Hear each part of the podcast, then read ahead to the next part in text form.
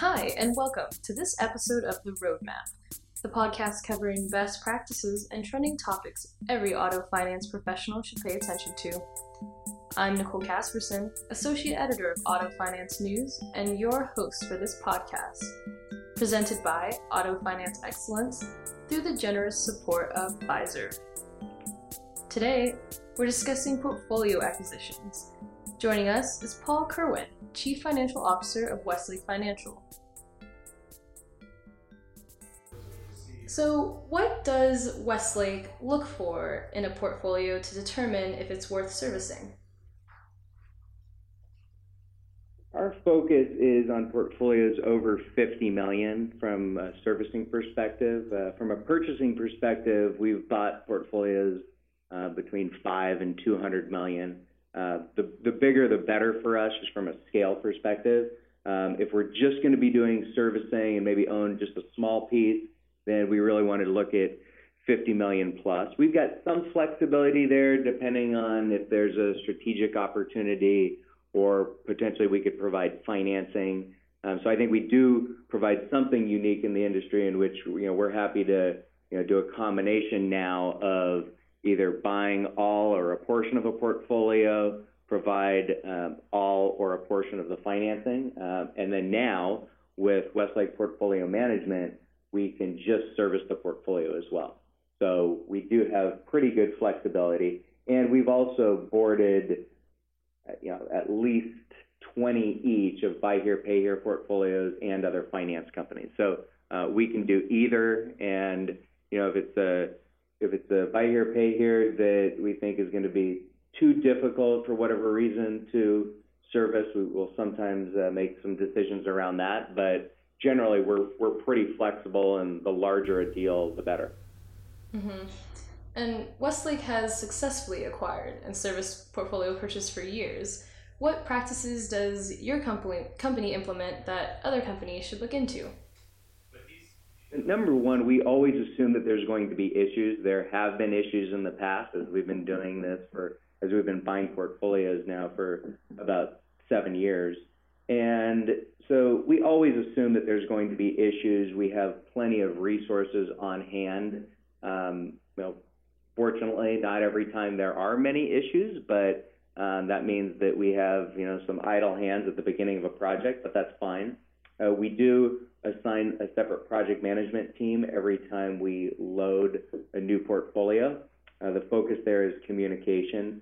Uh, we spend a lot of time testing the loading of balances, re-amortizing loans, and if if that's not done properly, then you know one of you know two things potentially happen. You could have distrust from customers, and also you could just have a flood of phone calls because customers if they're not looking at balances that make sense, then that could just lead to you dealing with a bunch of issues instead of actually collecting on the accounts.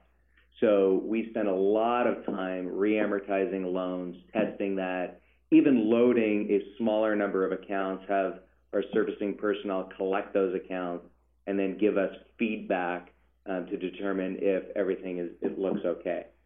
Uh, that's those are the key aspects that uh, I, I, think that um, companies would need to look into. Uh, also, you know, having the correct incentives for your collectors, that's always been a, a key component for Westlake in general. Um, that's, you know, of course, you know, want to make, make sure that you are incentivizing payments, having flexibility, whether it's extensions or, um, you know, trying to just give the customer some flexibility in making their payments. And then also, of course, um, from a compliance perspective, you know, compliance, not only is it the law, but it's also the most uh, efficient and uh, effective way to collect. Uh, and then another thing that we always do each time we load a portfolio is to do a post-mortem, just to figure out what went right, what went wrong, and how we can, you know, make it better in the future. Mm-hmm. And why do you think other financial service companies might find some servicing um, aspects challenging when it comes to working with other portfolios? I think it can be challenging if you don't have dedicated resources and the necessary scale. So for us, these businesses, servicing and even just buying portfolios, that really just evolved uh, through our core business. So, you know, we focused on our core business first, and then we had the scale, we had the personnel, we had the resources to be able to branch out into these different areas. Um, but each of these portfolio acquisitions and, and servicing transfers, they're all different. And so if you don't have significant resources to focus on that, then uh, you know a company is going to find that very difficult. And of course, you really need the scale in your margins uh, in order for that to make sense. Um, another thing that um, companies are going to want to have uh, when you're servicing is you're, you're of course going to have to have very good redundancy if anything were to go wrong, disaster recovery, and that's another reason that we've branched into this is you know we've made a lot of strides in having different locations. We've got you know pretty big servicing center here in Los Angeles with uh, about 600 servicing personnel that we uh, also own the ex Countrywide headquarters in Agoura Hills with uh, you know thousands of extra square feet, um, hundreds of additional seats um, waiting to be filled. We just opened up a servicing operation in Tijuana. We've got you know several hundred people in the Philippines, and we also have a servicing center in Dallas. Um, so you really need to have a good infrastructure um, in order to be able to focus on, at least for us, which you know something that's not a core. It's a core function, but it's not a core business. Mm-hmm. And you know, Westlake is no stranger to acquiring and servicing folded portfolios. What strengths does Westlake's servicing platform and technology have that allows you to take on thousands of loans from other lenders? Well, for us, our focus for the last 30 years has always been on making sure that we've got good infrastructure and technology to maximize the performance of Westlake's owned portfolio. And you know, that's why we didn't cut corners on expenses over the year. We're spending um, about $4 million now a month on technology. Um, it wasn't quite so much uh, 15 years ago, but I know as a percentage of revenue and a percentage of our expenses, I'm sure it was uh, something where a lot of companies would think that it, it really makes no sense to do. But for us, we, you know, we focused on that. We, we assumed eventually we'd get the scale where uh, it would make sense in our margins.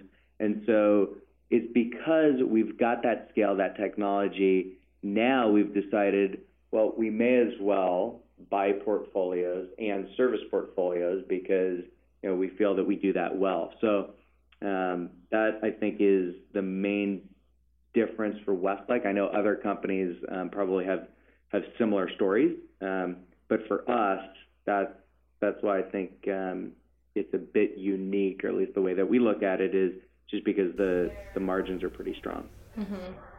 Yeah, and you know even the development of Westlake portfolio management, um, you know, is such a big step towards showing how well your company services other portfolios. Could you tell us how the third party servicing solution originated and how it's doing today? In 2011 is when we started the division that buys portfolios, and that was really just you know, wanting to leverage our risk management and modeling capabilities. And you know, we would look at a lot of portfolios, we'd model out securitizations, et cetera. So we, we determined once we had extra capital that we may as well actively bid on portfolios, and uh, you know, we started doing that in 2011. Then, of course, we started getting the experience of loading those portfolios, uh, learning something each time, and also leveraging Westlake's technology and infrastructure from our own portfolio. And so, you know, a couple years ago, we started thinking, okay, well, you know, maybe we don't need to own the entire portfolio. Maybe we could own a portion of the portfolio, provide financing, have a good partnership with uh, a seller. Um, or even another buyer. And so we decided to, you know, open up a division um, that's actually very recently Westlake Portfolio Management um, to offer just third-party servicing. So uh, the portfolios that we've serviced so far, we have had an ownership interest, um, but we're working on a servicing transfer right now, which will purely be a third-party servicer. So it's just a, another natural evolution of our business. Uh, over 30 years, our organization, you know, we continue to you know, once we have scale or we've got um, good resources in one area, we can gradually branch off and do different things. And especially if we think it's a complementary fit and it could potentially lead to other strategic opportunities. So that's uh, basically the evolution of Westlake Portfolio Management, and uh, it's been going very well. Uh, you know, Ian Anderson is our president. He's you know focused a lot on the scale of the business over the years, and, and I think that that's really helping us um, to start new divisions like this. And Todd LaRufa, who is the head of Westlake Portfolio Management and our portfolio acquisition group, um, he's pretty focused on this as well. So uh, it's a good combination to be able to leverage Westlake's technology and infrastructure, but also have some dedicated management um, that's focused on this new business. Mm-hmm. Yeah, Westlake is such a great example for how um, you know a lender can really leverage their strengths and um, you know use it to continue to grow and to continue to create new divisions. You know, like Westlake Portfolio Management. Um, so is there any other you know, tips or advice that you would give, um, you know, to other lenders, um, you know, when it comes to servicing portfolios? I would just reiterate again the focus on communication with various departments that are responsible for a servicing transfer. Um, also, making sure that customers have all the accessibility to their accounts that they had before. Um, hopefully, they have more um, after a servicing transfer occurs. Uh, you know, with us, we, we do have um, you know pretty good websites and um, a lot of functionality that, that customers can use. Um, but you do want to make sure that um, that the customer, from their perspective, they're not going backwards from a communication standpoint, uh, because uh, even if you know a, a, company stubs their toe in the transition, um, even if they think that they can get back to the same spot 30 days later, sometimes you know if you make a mistake, you get inundated with so many calls that uh, the cash flow in the portfolio gets hurt, um, and you you may not be able to make up for that. Mm-hmm. Yeah, and you know we will definitely um, follow up with more improvements in the future with Westlake and Westlake Portfolio Management. That concludes our podcast today, and I want to thank you for joining Paul Kerwin and myself on this episode. Stay tuned to autofinanceexcellence.org for more great podcasts.